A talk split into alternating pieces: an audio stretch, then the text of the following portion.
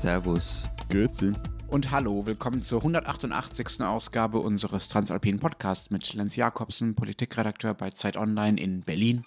Matthias Daum, Leiter der Schweizer Ausgabe der Zeit in Zürich. Und Florian Gasser, Leiter der Österreichseiten der Zeit in Wien. Unsere zwei Themen diese Woche. Wir äh, reden über den, äh, ja, leider schon zweiten Corona-Winter in unseren Ländern und äh, wie unsere Regierung und wir selbst da so durchsteuern, äh, was da so akut ist. Und wir wollen, gute Tradition in unserem Podcast, äh, Bücher äh, und ein, zwei andere kulturelle Produkttipps äh, für die Weihnachtszeit abgeben. Wenn ihr, liebe Hörer, wenn Sie, liebe Hörer, noch Geschenke suchen, einfach ein bisschen dranbleiben, kommt dann im zweiten Teil. Und per Mail sind wir weiterhin erreichbar unter alpen.zeit.de. Mir lässt übrigens die Frage nicht los, warum die Türgriffe in unseren Palästen, wie sie Lenz immer nennt, also zum Beispiel in der Wiener Hofburg, so hoch sind. Aber was sind das denn sonst wie, als wenn nicht Paläste? Alles gut, alles gut. Ich will dir da gar nicht groß widersprechen, ich wollte dir nur das Copyright zuschreiben. Und also wir haben ein paar Hinweise gekriegt. Ähm, die einen meinen, damit Diener rückwärts gehend die Türen aufmachen und zumachen können. Andere haben geschrieben, damit die Kinder nicht drankommen. Ähm, dann wurde vermutet, es sei so, weil diese prunkvollen Türgriffe halt auf Augenhöhe sein müssen, damit man sie ordentlich bestaunen kann. Damit man so ordentlich so reinrennen kann. So. Damit man, äh, damit man reinrennen kann und damit man sie aber auch sieht. Aber so, so echte Quellenangaben ähm, habe ich noch keine gesehen. Also der Aufruf läuft weiter, liebe Historiker Bubble. Lasst uns nicht im Stich.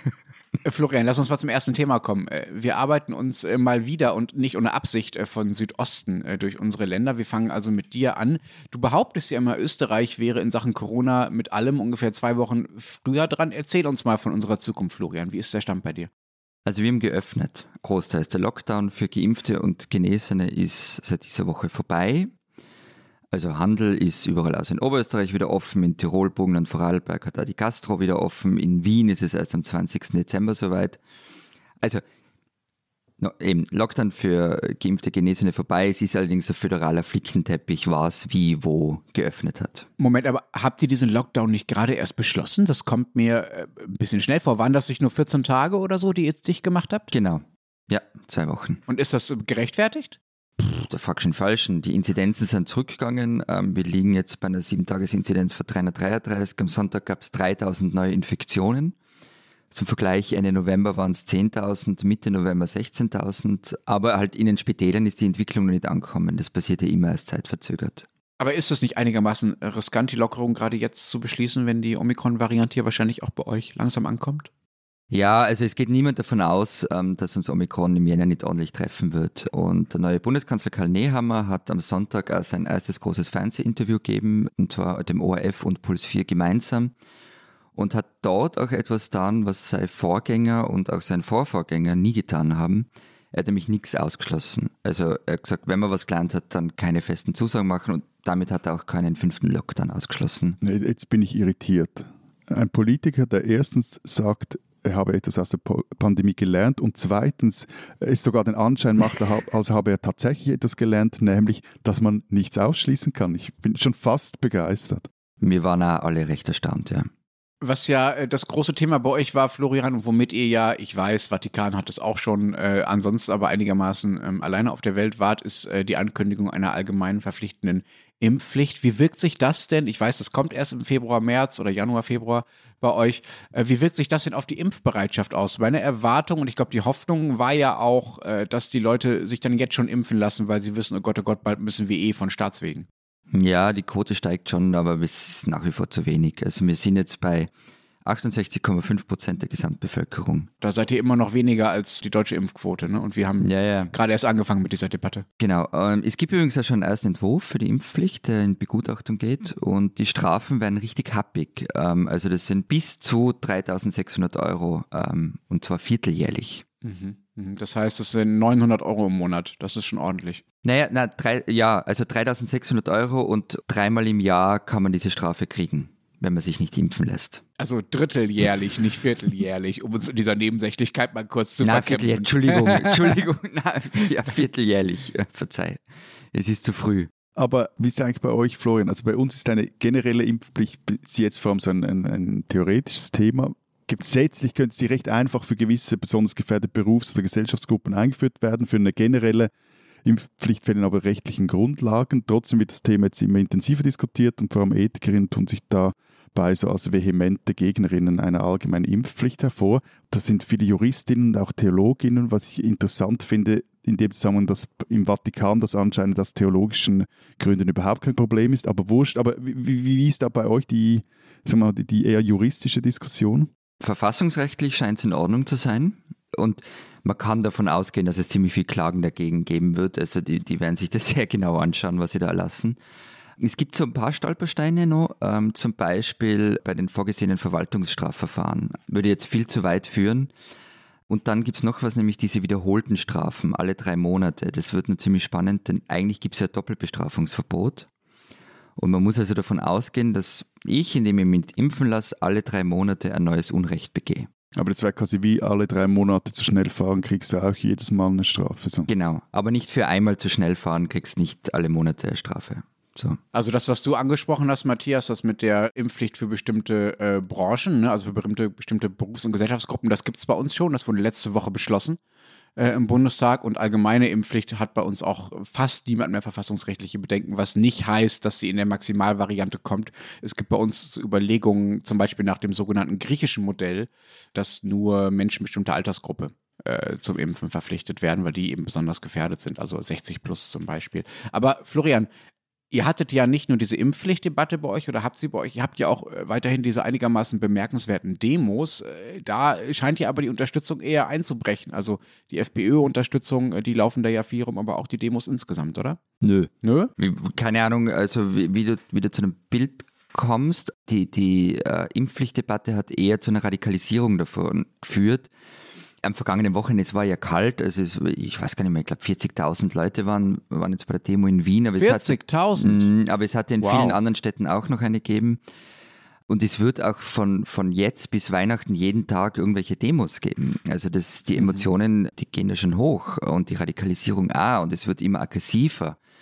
Also Journalistinnen und Journalisten können fast nicht mehr ohne Schutz auf Demos gehen. Rechtsextreme rekrutieren dort. Und eben Verfassungsschutz und Polizei rechnen da mit einer zunehmenden Radikalisierung. Es ist schon ziemlich gespenstisch, ähm, was da abgeht. Und noch gespenstischer ist halt, dass mittendrin ähm, der ehemalige Innenminister steht, Herbert Kickel und seine FPÖ, die die Sache halt ohne Unterlass aufpeitschen. Hm, hm. Das ist nun leider eine der Sachen, wo ihr, glaube ich, meiner Wahrnehmung nach immerhin äh, den Deutschen dann doch nicht zwei Wochen äh, voraus seid. Das mit den Demos kriegen wir jetzt auch schon hin, auch wenn sie nicht ganz so groß sind wie bei euch. Jetzt gestern Abend, wir nehmen ja immer dienstags auf, am Montagabend gab es Demos, äh, alleine Mecklenburg-Vorpommern 7000 Menschen, Rostock gab es eine Demo, Rostock ist nicht so groß wie Wien mit 2900 äh, Leuten, in Thüringen 6000, äh, auch in Mannheim, vor allen Dingen in Sachsen. Und diese Demos, die haben halt auch mit diesen Querdenker-Demos vom Anfang nicht mehr allzu viel gemeinsam, wo wirklich noch viele Leute dabei waren, die irgendwie verunsichert waren durch die Pandemie und mit der Art der Bekämpfung nicht einverstanden waren. Jetzt ist es schon sehr, sehr stark gegen das System und gegen äh, staatliche Bevormundung, aber auch gegen die Politiker, also Fackelumzüge vor Häusern von Gesundheitsministerinnen und solche Scherze. Das geht halt gar nicht und die Polizei ist damit ähm, sagen wir mal, chronisch überfordert. Zumindest sagt sie, sie sei damit, sei damit überfordert. Bei manchen Polizeien, insbesondere in Sachsen, weiß man nicht so genau, ob sie wirklich überfordert ist oder ob sie, äh, sagen wir mal, keine Lust hat oder es nicht als ihre Aufgabe sieht, diesen Leuten zu widersprechen. Da bin ich übrigens auch sehr gespannt, was die neue Bundesinnenministerin Nancy Faeser von der SPD so dazu machen und dazu so sagen wird, zu diesen Demos, die wirklich eine Gefahr für die äh, Demokratie sind. Das kann man, glaube ich, so sagen. Aber sag mal, Matthias, wie ist das denn bei euch? Ihr habt ja auch diese Maßnahmengegner, ähm, die haben ja ihre Abstimmung ähm, über die Corona-Politik verloren vor ein paar Wochen. Ist damit alles befriedet? Sie haben sie sehr deutlich verloren, muss man auch mal betonen. Trotzdem fantasieren die nun von irgendwelchen Parallelgesellschaften, die sie aufbauen wollen, ohne Krankenkassenzwang und solches Zeugs. Und in den Medien gibt man denen auch, auch brav weiterhin eine völlig überproportionale Aufmerksamkeit oder widmet man denen eine völlig überproportionale Aufmerksamkeit. Gleichzeitig hat sich auch eine der Bewegungen nach der Abstimmung gespalten, weil der radikalere Teil von ihr das Resultat nicht akzeptieren wollte. Also es ist so, äh, dann auch, es sind so gewisse typische Dinge in Entwicklung bei solchen sehr dispersen äh, Bewegungen, wie man sie auch sonst immer wieder sieht. Und gleichzeitig, das ist dann, glaube ich, aber trotzdem noch ein Unterschied zu Österreich, hat der Parteipräsident der SVP, Und die Partei hat dann vorderster Front gegen dieses Covid-19-Gesetz gekämpft und war auch die Partei, die irgendwann mal begonnen hat, von, von Diktatur zu schwafeln und äh, dass da jetzt irgendwie wir plötzlich alle unterjocht seien in diesem Land und dann der Bundesrat völlig durchgedreht sei. Also dass dieser Präsident jetzt, wo hierzulande die Situation wieder spitz auf Knopf steht und es langsam eng wird in den Intensivstationen, dieser Präsident hat dann plötzlich vergangenen Freitag in der Arena, das ist eine, eine Fernsehsendung am Schweizer Fernsehen, hat er dann dazu aufgerufen, und zwar sehr deutlich, nicht in Nebensätzen und auch ohne zu relativieren, dass sich die Leute endlich impfen lassen sollen. Also das ist einerseits ist das ja schön zu hören und auch, glaube ich, ein, ein erfreulicher Unterschied zu Österreich und gleichzeitig, äh, ja, man fragt sich schon ab und zu, was diese Partei reitet. Gleichzeitig ist es auch irritierend, dass der Bundesrat und die Kantonsregierung aus diesem, wie vorher gesagt, sehr klaren Volksverdikt keine Konsequenzen ziehen oder viel zu wenige. Der Politgeograf Michael Herrmann hat jetzt heute Dienstag in seiner Kolumne im Tagi etwas geschrieben, dass ich so telgel unterschreiben kann. Und ich zitiere mal, also mit ihren beiden erfolgreich gemeisterten Abstimmungsprüfungen im Juni, da war ja die erste Covid-Abstimmung, und im November hätte die politische Führung nun eigentlich ein einzigartiges Mandat und mehr noch einen klaren Auftrag. Die Mehrheit in diesem Land will eine wirkungsvolle Pandemiebekämpfung und einen Schutz des Gesundheitssystems vor Überlastung. Und er führt dann noch weiter, zur Führungsverantwortung gehört die Bereitschaft, konsequent zu sein, notfalls auch mit einer gewissen Härte. Also Hermann schreibt da, was mir auf der Zunge liegt. Ja, mal gespannt, ob sie auf euch hören. Was ich ja nicht verstehe, Matthias, wir reden hier in Österreich und Deutschland immer von der vierten Welle. Bei euch in der Schweiz redet man schon von der fünften Welle. Was ist da passiert, äh, was uns nicht erwischt hat? Also im August waren es gab so eine Welle nach den Sommerferien, da waren vor allem Menschen mit Migrationshintergrund betroffen, die aus den Ferien zurückkehrten, vor allem vom Balkan. Gleichzeitig gab es in dieser Welle auch eine Welle von Partytouristen aus Ibiza oder von griechischen Inseln etc. Und damals, vor allem jetzt in Bezug auf die Ferienrückkehrer aus also vor allem Albanien, Montenegro, Kosovo äh, etc., da waren die Behörden halt einfach auch zu blöd, das zu antizipieren, erstens, und in diesen Communities gezielt für eine Impfung zu werben. Darüber habe ich mich, glaube ich, damals auch mal recht enerviert. Erinnert euch vielleicht noch, als der Kanton Zürich dann das, das Alba-Festival, also das ein albanisches Kulturfestival, in letzter Minute abgesagt bzw. verboten hatte und gleichzeitig, äh, die gleichzeitig am selben Wochenende stattfindende Pride Zeit aber als politische Großthema toleriert wurde. Das äh, war so dieser Zeitraum. Und interessant ist aber, dass, also zumindest äh, hat es kürzlich ein Intensivmediziner in einem Interview in der NZZ gesagt, dass jene, die damals krank wurden, auch auf, im Spital oder sogar im schlimmsten Fall auf den IPS landeten, die waren anscheinend meistens recht einsichtig. Ja, haben da eine Dummheit, wir haben eine Dummheit begangen, haben gedacht, wir könnten noch warten mit der Impfung und viele von denen ließen sich dann nachträglich auch impfen, auch das Umfeld von denen ließ sich impfen. Jetzt aber in der bei uns eben fünften Welle sind dieselben Mediziner allerdings viel häufiger sich mit überzeugten Impfgegnern konfrontiert, die bei ihnen in den Stationen landen und die sich teilweise bis in den Tod unbeirrbar geben und auch bei einigen Angehörigen sei eine totale Uneinsichtigkeit vorhanden. Das ist bei uns auch so. Also diese Geschichten hört man, hört man ständig. Und dazu kommen halt nur die Leute, ähm, die sich selbst mit Entwurmungsmittel behandelt haben. Okay. Was will man jetzt da? ja, ist, ja. Jetzt hat er uns wieder getoppt. Ja, ja. Werbung. Sie hören gerne Krimis? Dann sollten Sie den spektakulären Auftakt der neuen Reihe von Arne Dahl nicht verpassen. Auf den Spuren angeblicher Klimaaktivisten deckt Ermittlerin Eva Nümann skrupellose Anschläge auf und geht der Frage nach, wo ist die Grenze zwischen dem Kampf um ein berechtigtes Anliegen und Gewalt. Stummer Schrei heißt das Hörbuch, ist erschienen im Hörbuch Hamburg Verlag und wird gelesen von mir, Peter Lonzek. Viel Spaß. Wie sieht es denn eigentlich in euren Ländern mit den Einsatz mit den Boosterimpfungen und den Kinderimpfungen aus? Ja, läuft, ne? Mehr oder weniger gut. Boostern, ich habe nochmal nachgeguckt, ungefähr 20 Millionen Leute sind bei uns geboostert. Das finde ich schon recht ordentlich. Bei den über 60-Jährigen liegt die Quote schon annähernd bei äh, 50 Prozent, glaube ich. Ähm, die Frage ist halt, wann man sich boostern lässt. Die Impfkommission empfiehlt hier immer noch äh, nach sechs Monaten. Viele Bundesländer sagen, ihr könnt gerne schon nach fünf Monaten kommen. Und viele Ärzte und Epidemiologen, darunter auch äh, Christian Drosten, sagen, je früher, desto besser. Ganz einfach deshalb, weil unter der jetzigen Delta-Variante ja die Omikron-Variante quasi anrollt. Äh, und äh, demnächst äh, hier sich auch ausbreiten wird. Und da relativ eindeutig ist das belegen äh, die ersten Studien, ähm, dass zwei Impfungen fast gar nicht helfen und drei Impfungen äh, sehr gut helfen oder zumindest deutlich besser helfen. Deswegen ähm, ja, bin ich auch dabei, übrigens mich so schnell wie möglich boostern zu lassen. Ich bin jetzt äh, diese Woche dran und habe noch nicht mal fünf Monate hinter mir. Also bei uns geht Boostern, läuft auch vier Monate nach der zweiten Impfung. Dann kann man sich boostern lassen und das wurde auch schon drei Millionen Mal gemacht. Und auch Kinder werden in Österreich geimpft ab fünf Jahren. Hm, ja, Kinder geht bei uns auch ab fünf Jahren, aber allerdings erst seit ein paar Tagen auch offiziell. Vorher musste man das so sehr inoffiziell machen. Also es war nicht verboten für Ärzte. Off-Label. Genau, es war nicht verboten, aber es war eben noch nicht empfohlen von der Ständigen Impfkommission. Das ändert sich jetzt und es ist empfohlen für alle mit Vorerkrankungen und die STIKO, also die Impfkommission, sagt gleichzeitig, auch die anderen Kinder dürfen, wenn sie wollen, was ich eine etwas merkwürdige Regelung finde. Aber gut, das heißt, man kann Termine jetzt machen. Es werden auch erste explizite Kinderimpfzentren bei uns aufgebaut, aber noch sind die Termine einigermaßen rar dafür. Ich meine, ihr, ihr, sagt jetzt einfach so locker für Hocker, äh, läuft, läuft, läuft. Was hast du uns zu berichten, Matthias? ja, nein, ich, ich nerv mich irgendwie gleich wieder. Also ich meine, bei uns ist man wirklich wieder mal in der, in der Lage, da auf eine Art und Weise gleichzeitig hypervorsichtig und bürokratisch kompliziert zu sein. Ich, ich weiß echt nicht mehr, was diese Leute geritten hat, ob die irgendwie einfach unfähig sind oder nicht willens oder ob ich mich jetzt grün und blau ärgern soll oder einfach meinen imaginären Zehngarten rächen soll. Also, weil hier werden, in der Schweiz werden Leute, kein Scheiß, abgewiesen, weil sie einen Tag vor der offiziellen Sechsmonatsfrist, die das BAG gesetzt hat und die ja auch völlig relativ zufällig ist, wie man jetzt ja auch merkt, weil sie sich boostern lassen wollen einen Tag zu früh wirst du nicht geboostet. Da gab es eine Zeit lang, es, es, gibt so Impftrams in Zürich. Da kannst du, das sind so Trams, die sind dann an den äh, Endstationen stehen, die, in den Wendeschleifen, und da kann man sich impfen lassen. Und da gab es für zumindest ein paar Tage war es so, denen war es wurscht, ob du schon sechs Monate oder erst vor fünf Monaten, vier Monaten geimpft worden bist und da konnte man sich boosten lassen, bis dann die Gesundheitsdirektion davon Wind bekam und das offiziell verboten hat. Jetzt gilt brav ab sechs Monaten.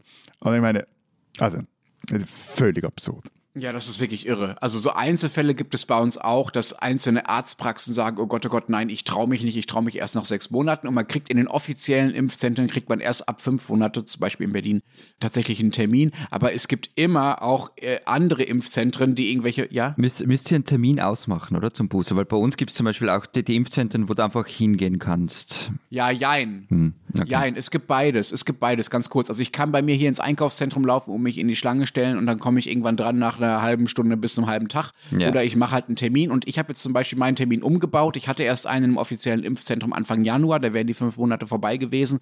Und jetzt habe ich wegen Omikron umdisponiert und gehe in so ein privat organisiertes, das aber natürlich auch anerkannt ist. Und ähm, lass mich da, lass mich da boostern, da geht das auch vor fünf Monaten.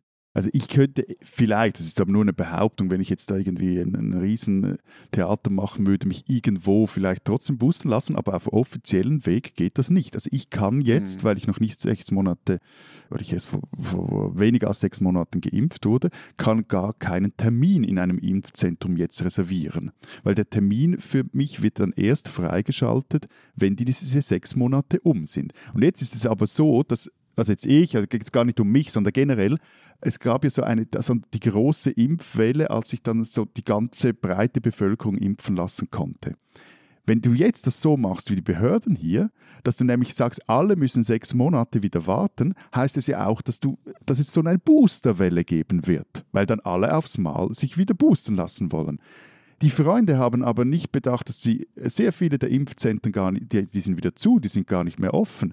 Also die Frage ist, wie wollen die in der Lage sein, dann im Januar alle diese auf einen Klapp zu boosten? Und wenn es richtig blöd läuft, haben wir sowieso schon eben Omikron unterm Baum. Die Hälfte liegt noch flach, auch die Hälfte der Leute, die dann die Spritzen setzen soll. Also es ist wirklich eine fantastische Unfähigkeit wieder. Aber Matthias, ja? bei den Kinderimpfungen läuft es doch bestimmt viel besser, oder? Ja, es läuft super. Nein, es ist großartig. Also, Kinderimpfungen, da, nein, da, da macht man es jetzt etwas anders. Da sind wir noch nicht so weit, dass wir das irgendwie an unserem, sorry, ich meine, wir können, wirklich, wir können ja Flachbahnen durch die Alpen bohren, aber anscheinend keine gescheiten Impfkampagnen aufstellen. Habe ich bis jetzt nicht kapiert. Aber bei den Kinderimpfungen sind wir noch etwas äh, weiter zurück, weil wir dort noch nicht mal an der ganzen Organisation scheitern, sondern einfach wieder mal an der Kommunikation. Da bahnt sich das genau selbe Kommunikationsdesaster an wie bei den normalen Impfungen.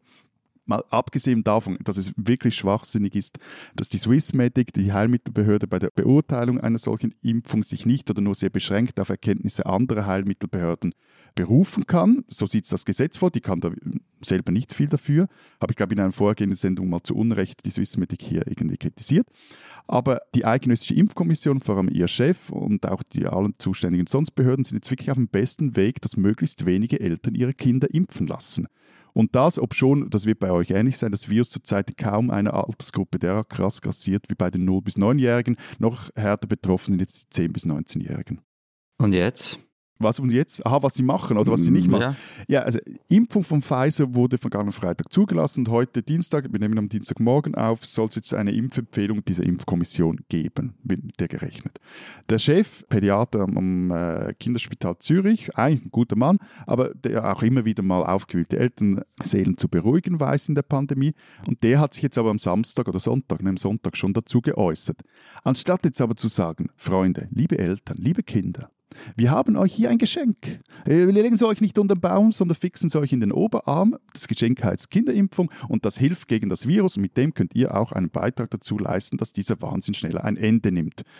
Könnt ihr machen und nicht freiwillig, aber hey, hier ist es so. Stattdessen aber betont er lieber, dass also diese Impfung natürlich schon besonders für vorbelastete Kinder oder Kinder mit vorbelasteten Familienmitgliedern sein und er wiederholt dann auch, dass das Virus für Kinder nicht allzu gefährlich sei. Äh, ja, im Moment, das stimmt ja auch, ne? Das Was ja auch stimmt, klar. Ja, aber nicht nur. Also es gibt ja Long-Covid bei Kindern und so. Also. Aber schaut dir mal an, wo jetzt so richtig durchgeseucht wird. In den Schulen, in den Kindergärten. Und wen haut es dann um? Die Eltern. Auch die Geimpften. Die stecken dann mit ihren Kindern in der Quarantäne. Schlimmstenfalls stecken die Kinder noch in Isolation und müssen dann irgendwie, irgendwie weiß auch nicht was, auch noch dazu mal in Stammheim, die RAF-Gefangenen, irgendwie alleine irgendwie über zehn Tage ihr Essen im Zimmer essen. Kleinen verpassen Unterricht. Hast du, hast du gerade ähm, das Hochsicherheitsgefängnis Deutschlands, das für den Terrorismus der 70er gebaut wurde, da jetzt mit Florian, Florian, also, lass ihn. Sie haben einfach eine offenere Debattenkultur in der Schweiz. Nein, weil du, du musst dein Kind eigentlich dann isolieren, weil es als einziges ist. Das muss es allein dann in seinem Zimmer sitzen. Und das kriegt dann, wenn du das ernst nimmst, stellst du ihm dann irgendwie das Essen vor die Tür und das darf dann allein in seinem Kinderzimmer die Schnippo fressen. Aber Eben, aber gleichzeitig ist es anscheinend für zart beseitete Elterngemüter bereits zu viel zugemutet, wenn man ihnen von Staat wegen mal etwas deutlicher sagt, dass sowohl Sie als auch Ihr Nachwuchs Ihren solidarischen Beitrag zum Pandemieende beitragen können. Und nochmals, es geht hier nicht darum, um eine Impfpflicht für Kinder. Das man ja, da hat niemand auf dem Plan und keine die Ja, Idee ja, das haben sie bei den Erwachsenen auch gesagt. Es geht nicht um einen ja, ja. Zwang, sondern ein, vielleicht nicht mal ein Natschen, sondern einfach mal sagen, hey, da gibt's was. Das ist eigentlich toll und mit der Autorität, das mit der Autorität einer Fachperson gesagt, aber eben stattdessen wird lieber verunsichert und so. Also ich kapiere das Ganze nicht mehr. Aber Matthias, äh, die Geschichte, dass der äh, Chef der Ständigen Impfkommission äh, in Deutschland hier gesagt hat, er will sein, würde sein eigenes Kind nicht impfen lassen, hast du auch mitbekommen, ja? Also das können wir Deutsche auch. Diesen Deutschen sollten Sie kennen. Frank Zander kennen auch die meisten Deutschen vor allem als Sänger und für seine besonders raue Stimme, die übrigens Folge einer nicht auskurierten Mandelentzündung in früheren Jahren ist. Zander hat so Hits wie Hier kommt Kurt gesungen, vor vielen, vielen Jahrzehnten, oder übrigens auch Nur nach Hause gehen wir nicht, das ist die offizielle Hymne des Hauptstadtclubs, des Weltstadtclubs Hertha BSC Berlin. Zander ist mittlerweile 79 Jahre alt und macht seit 1995 noch etwas äh, ganz anderes, nämlich ein großes Weihnachtsessen für Obdachlose und Bedürftige in seiner Heimatstadt Berlin. Zander hat über die Jahre dafür Sponsoren und andere Promis zusammengetrommelt, die ihm dann dabei helfen. Und ein Berliner Hotel, das sehr, sehr, sehr, sehr groß ist, in dem übrigens auch Parteitage sonst oft stattfinden, stellt die Räumlichkeiten dafür, dass dann 3000 Obdachlose zum Beispiel äh, Entenkeulen essen können. Ähm, und äh, Zander organisiert das alles und gibt das Essen übrigens auch selbst aus, zusammen mit anderen Promis. Und er macht daraus übrigens auch kein Fernsehevent oder sonst irgendeine Art von Selbstdarstellungsshow. In diesem Jahr, wie schon im vergangenen Jahr, musste das große Weihnachtsessen von Frank Zander wegen der Pandemie leider ausfallen. Und was macht er stattdessen? Er macht Weihnachten mit Frank auf Tour. Er stellt sich also in einen Bus der Caritas und verteilt aus diesem Bus heraus, zusammen mit anderen Promis wieder, Mahlzeiten, so kleine Taschen mit Geschenken und auch Schlafsäcke für Obdachlose. Und zusammen mit den Maltesern hätte diesmal auch noch einen Impfbus organisiert, womit wir wieder beim ersten Thema wären. Also die Obdachlosen können sich dort beim Abholen des Weihnachtsessens auch gleich noch die Spritze holen. Wir finden, Frank Zander ist deshalb ein Deutscher, den man kennen sollte.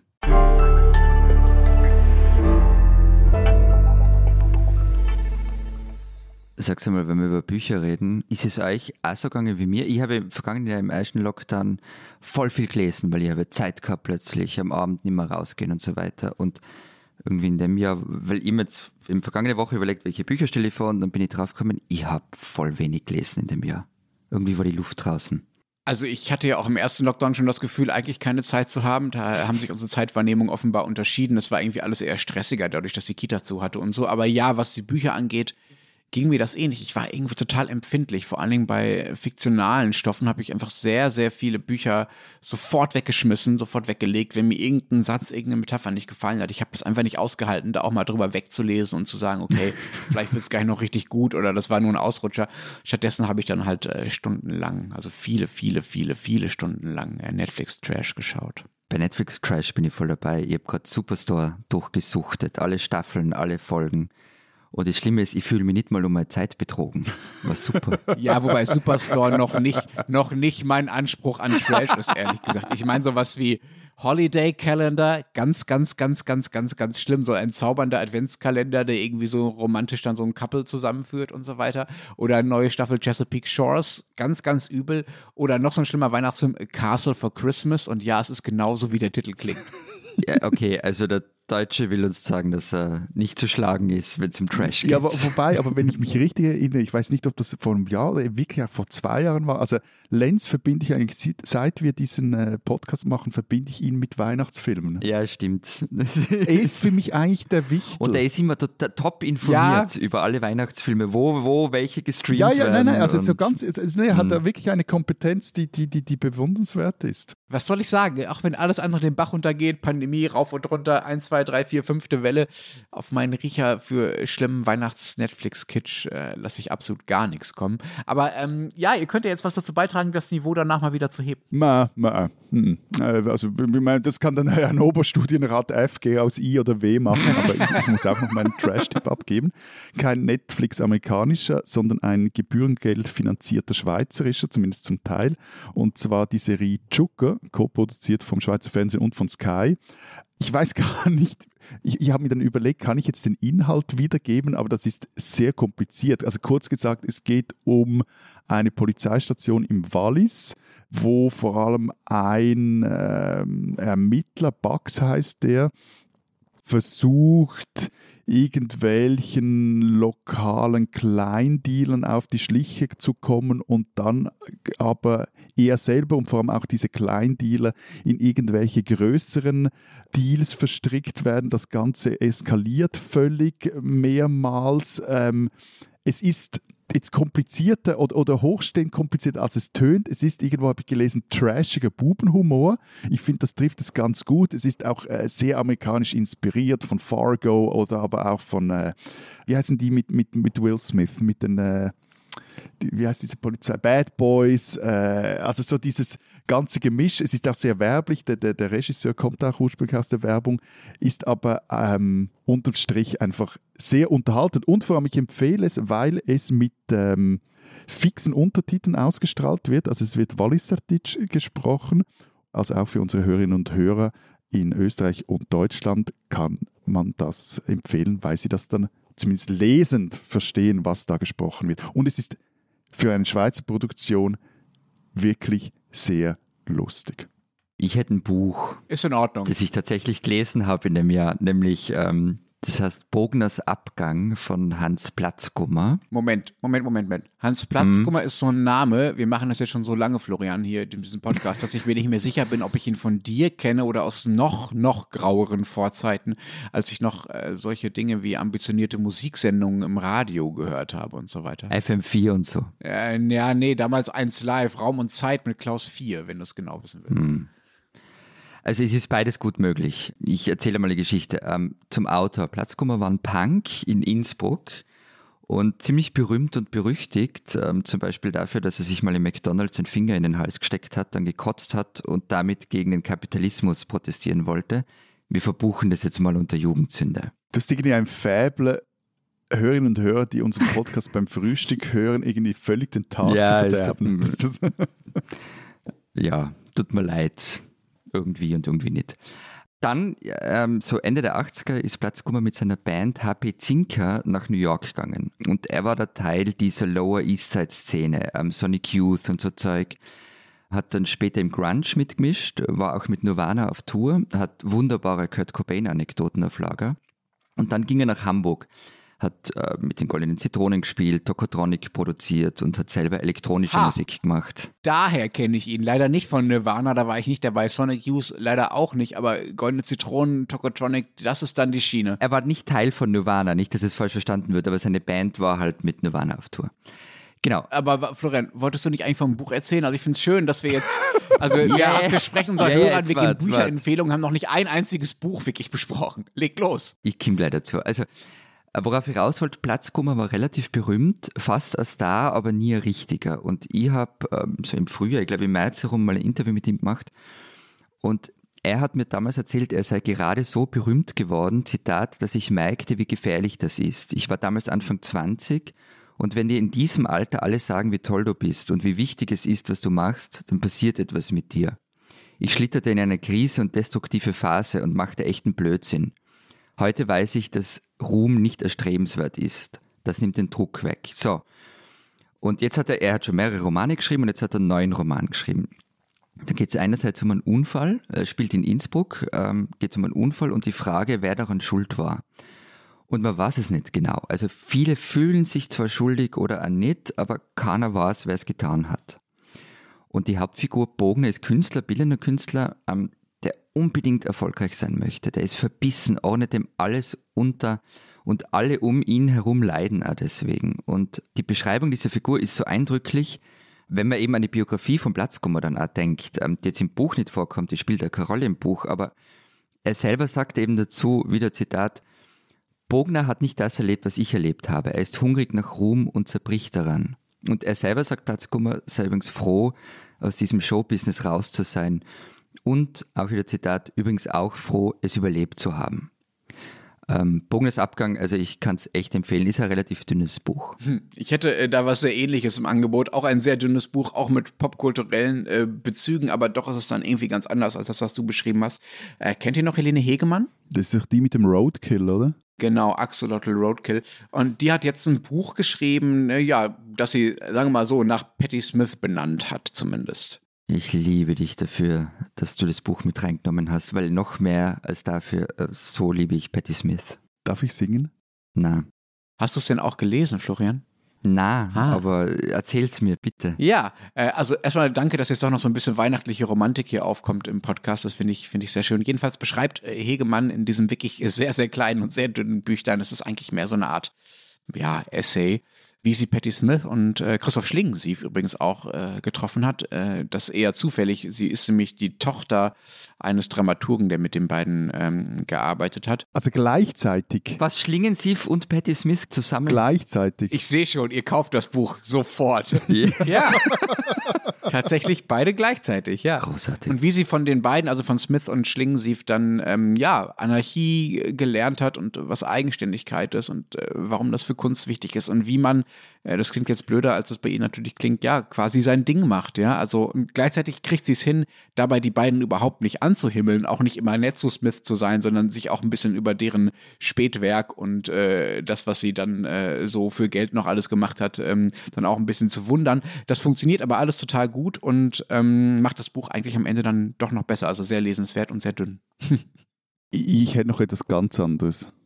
Das gehört vielleicht eher ja auch in, in die Kategorie, wie man äh, die Feiertage überlebt. Ein Podcast über Schweizer Fußball. Ist es der, in dem du mal als Pseudo-Experte auftreten bist und wo ihr in einer Sprache gesprochen habt, die ich nicht verstanden habe? Ja, gut, dass du die Sprache nicht verstehst, das ist dein Problem. Aber nein, Na, das ist euers, weil ich höre euch da nicht zu. zeig mal etwas platzkomischen Ehrgeiz und äh, lern doch mal fürs neue Jahr so richtig Schweizerdeutsch. Das wäre doch mal was. Nein, ist nicht der, ist ein anderer und ich will jetzt auch nicht wieder als Pseudo-Experte eingeladen werden. Der Podcast heißt Dritte Halbzeit, ist von Tamedia und anfangs, ehrlich gesagt, fand ich den recht anstrengend, weil er sehr laberig war und ähm, also ärger als wir hier und irgendwie, ich fand es äh, mühsam, aber in der Zwischenzeit höre ich das wirklich jede Woche hat vermutlich auch damit zu tun, dass äh, der FC Zürich mit seinem neuen deutschen Trainer André Breitenreiter so gut spielt, wie ihm das vor der Saison niemand zugetraut hätte. Aber ich äh, merke auch, dass Podcasts für so nerdige Spezialinteressen einfach ein tolles Medium sind. Also ich erfahre dort Sachen über den doch nicht immer allzu hochstehenden Schweizer Fußball, die ich eigentlich gar nicht wissen wollte und werde in einem Detaillierungsgrad über die jeweils letzte Meisterschaftsrunde aufgeklärt, dass ich mich jeweils ernsthaft frage, Wieso interessiert mich jetzt das wieder? Hm, und was ist die Erklärung? Es ist irgendwie, also es ist eine, vermutlich ist es eine Form vom Eskapismus. Auf jeden Fall ist es gut, richtig gute Erholung. Also so meine, quasi meine wöchentlichen Weihnachtsfilme. Hm. Da versuche ich jetzt mal äh, das Niveau äh, doch noch mal ein bisschen zu brechen und äh, vielleicht auch zu heben. Ich äh, würde gerne noch ein Sachbuch empfehlen. Steffen Mau, Sortiermaschinen. Steffen Mau ist ein Soziologe und erklärt in diesem Buch äh, die Renaissance der Grenzen. Ganz eindrücklich äh, hat sie ausgewertet, wie ähm, die Grenzbefestigungen ähm, zugenommen haben. Also dass heutzutage viel mehr Grenzen tatsächlich physisch äh, geschützt sind. Also dass dort Mauern stehen oder Zäune oder auch nur Checkpoints, äh, als noch, sagen wir mal, vor 20, 30, 40 Jahren. Und das Interessante daran ist, dass er nicht sagt, ja, ja, das liegt halt an diesem Ereignis 2015 und so viele Länder jetzt Angst vor Migranten oder vor Flüchtlingen oder von Geflüchteten haben, sondern das ist quasi ein Feature der Globalisierung. Ja, also in dem Moment, wo sich die Waren und die Menschen öfter äh, international, transnational bewegen über Grenzen hinweg, in dem Moment steigt logischerweise auch das Bedürfnis nach äh, Kontrollen an den Grenzen, um eben zu sortieren, wer darf rein, wer darf nicht rein, nach ökonomischen Kriterien, nach politischen Kriterien, nach welchen Kriterien auch immer und daraus äh, seinen Nutzen zu ziehen, letztlich dann oft seinen, seinen kapitalistischen Nutzen zu ziehen. Das äh, dröselt er sehr, sehr schön auf und mir hat das sehr, sehr geholfen, das, was gerade so an den Grenzen passiert, auch Belarus, Polen beispielsweise, als Teil eines äh, größeren Phänomens zu verstehen. Aber schreibt er auch über die inexistente Grenze oder den unklaren Grenzverlauf zwischen der Schweiz und Österreich im Bodensee? Ich wollte gerade sagen, sie existiert, die Grenze, sie ist nicht inexistent. Äh, nein, nein, aber er schreibt ganz wunderbar über diese völlig merkwürdige Grenze zwischen Österreich und Slowenien, wo, falls du dich erinnerst, Florian, ähm, die österreichische Regierung im Rahmen dieser sogenannten Flüchtlingskrise mal einen Zaun gebaut hat, ähm, damit die Leute da nicht rüberlaufen. Ja. Mit Seitentür. Genau. Und dann, der war auch nicht besonders lang, aber so, es war symbolisch sehr wichtig, dass es diesen Zaun gab. Und dann mhm. nach ein paar Monaten, als sich rausstellte, da ist eigentlich nie wer so wirklich rübergegangen und er hat nie irgendwas gebracht, haben angefangen, die Bauern sich zu beschweren in der Gegend, haben gesagt, verdammt nochmal, unsere Tiere kommen da nicht mehr durch. Normalerweise weiden die so quasi links und rechts von der Grenze und das geht jetzt nicht mehr. Und dann musste die arme Armee, äh, die vorher diesen kleinen Zaun bewacht hat, anfangen, da Löcher reinzuschneiden, damit die Tiere wieder von A nach B über die Grenze laufen können.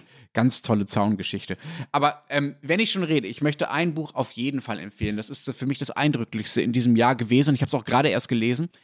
Und zwar Anastasia Martin, an das wilde Glauben. Anastasia Martin ist eine französische Anthropologin, die tatsächlich ähm, nach Kamtschatka gegangen ist ähm, und dort am 25. August 2015 von einem Bären angefallen wurde, der ihr das Gesicht zerbissen und den Schädelknochen gebrochen hat. Auch du äh, gehörst in die Kategorie. Hören Sie diesen Podcast nicht am frühen Morgen vor dem ersten Kaffee. Ich versuche das jetzt zu retten, indem ich euch den Anfang vorlese. Für mich ist es so, ich lese in Bücher immer rein und dann weiß ich, ob das Buch was für mich ist oder nicht. Da helfen mir die Klappentexte wenig. Also, der Bär ist seit ein paar Stunden weg und seitdem warte ich. Ich warte darauf, dass der Nebel sich auflöst.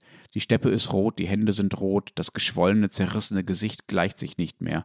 Wie in den Zeiten des Mythos herrscht die Ununterscheidbarkeit, ich bin diese undeutliche Form, deren Züge in den offenen Breschen des mit Blut und Sekreten verschmierten Gesichts verschwunden sind. Es ist eine Geburt, da es ganz offensichtlich kein Tod ist. So, und wer das jetzt nicht lesen will, ist selbst schuld. Werbung.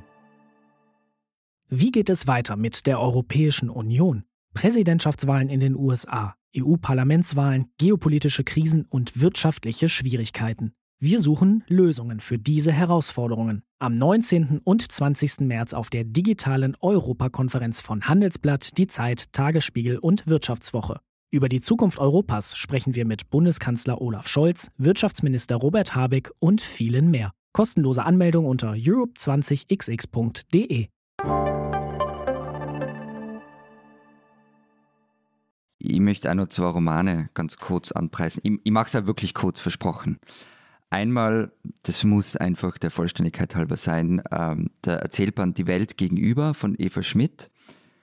Die Vorarlbergin habe ich, glaube ich, schon einmal in einem Podcast abgefeiert und ich lese alles von der. Es gibt leider nicht sehr viel.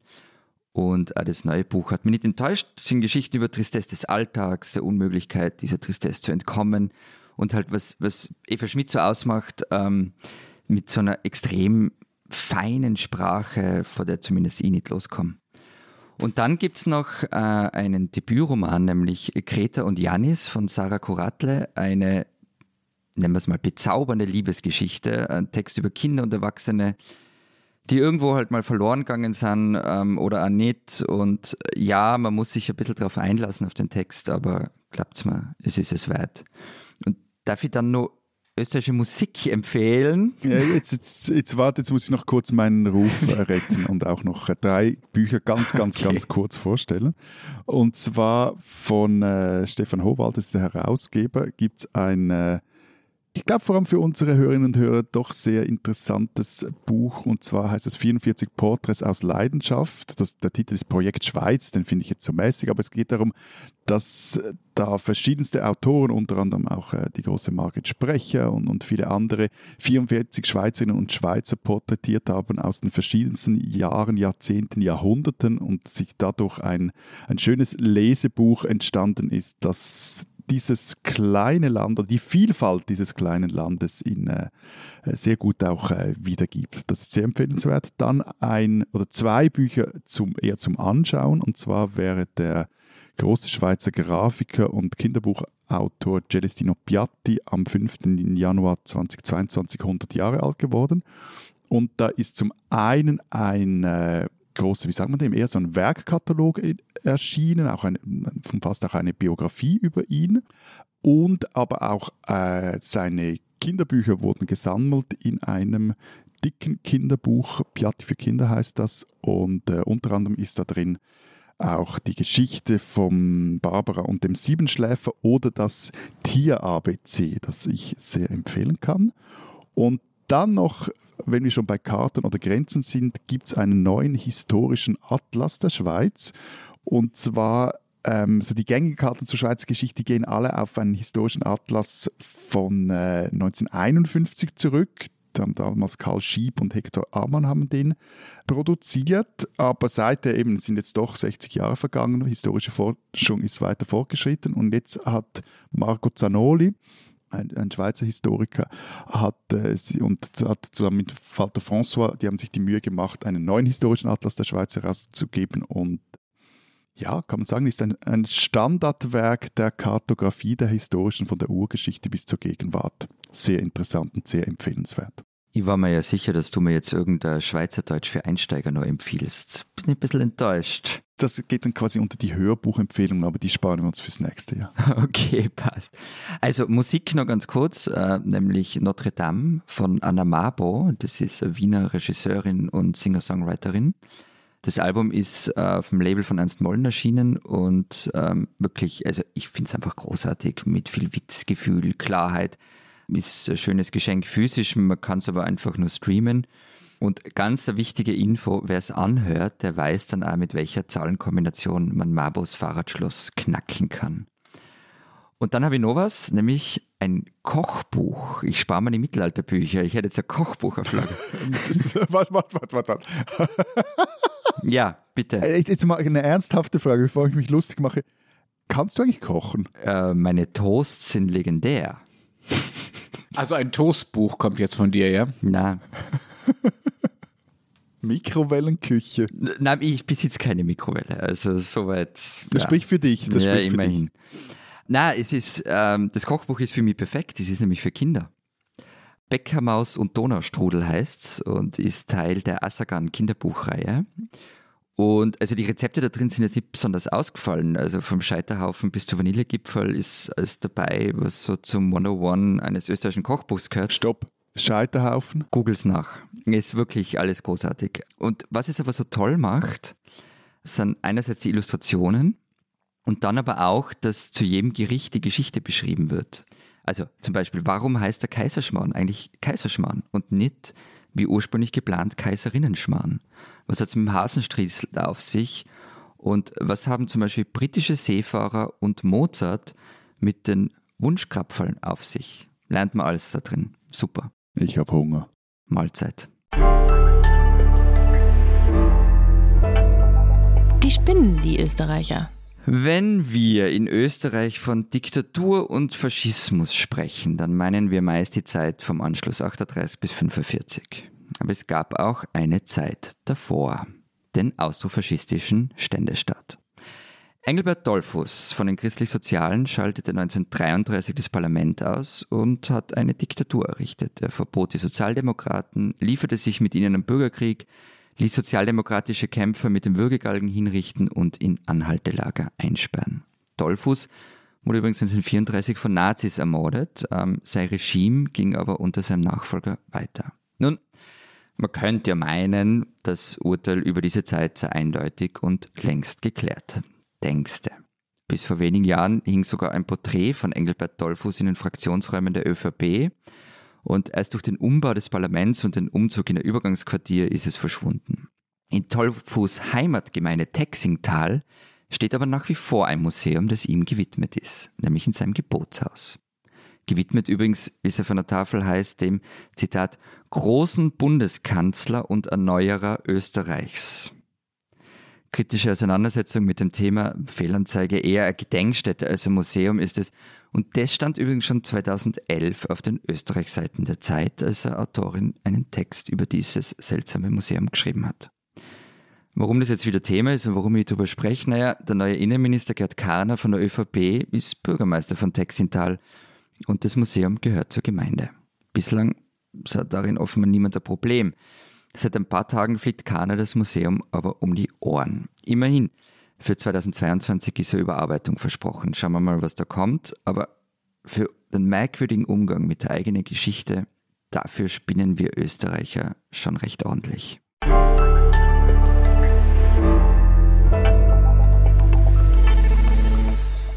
Das war's diese Woche beim Transalpinen Podcast. Was steht auf den Schweiz- und den Österreich-Seiten bei euch nächste Woche, diese Woche? Wir haben eine Geschichte darüber, wieso äh, Studierende in der Schweiz, je nachdem in welchem Kanton sie wohnen, unterschiedlich viel oder eben wenig Stipendien erhalten, wieso Stipendien in der Schweiz sowieso nicht zum Leben reichen.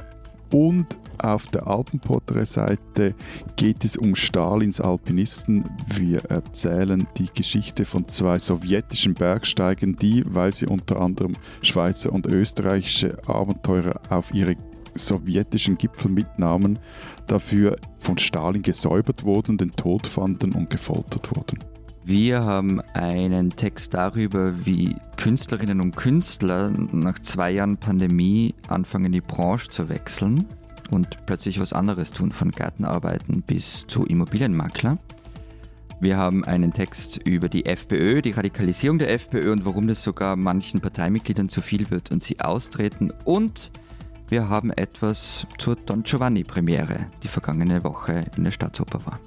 Und wenn ihr, wenn Sie wissen wollen, was in Deutschland so los ist, einfach den Rest der gedruckten Zeit lesen oder Zeit online. Wir hören uns nächste Woche noch einmal wieder kurz vor Weihnachten. Bis dahin sagen wir. Vielen Dank.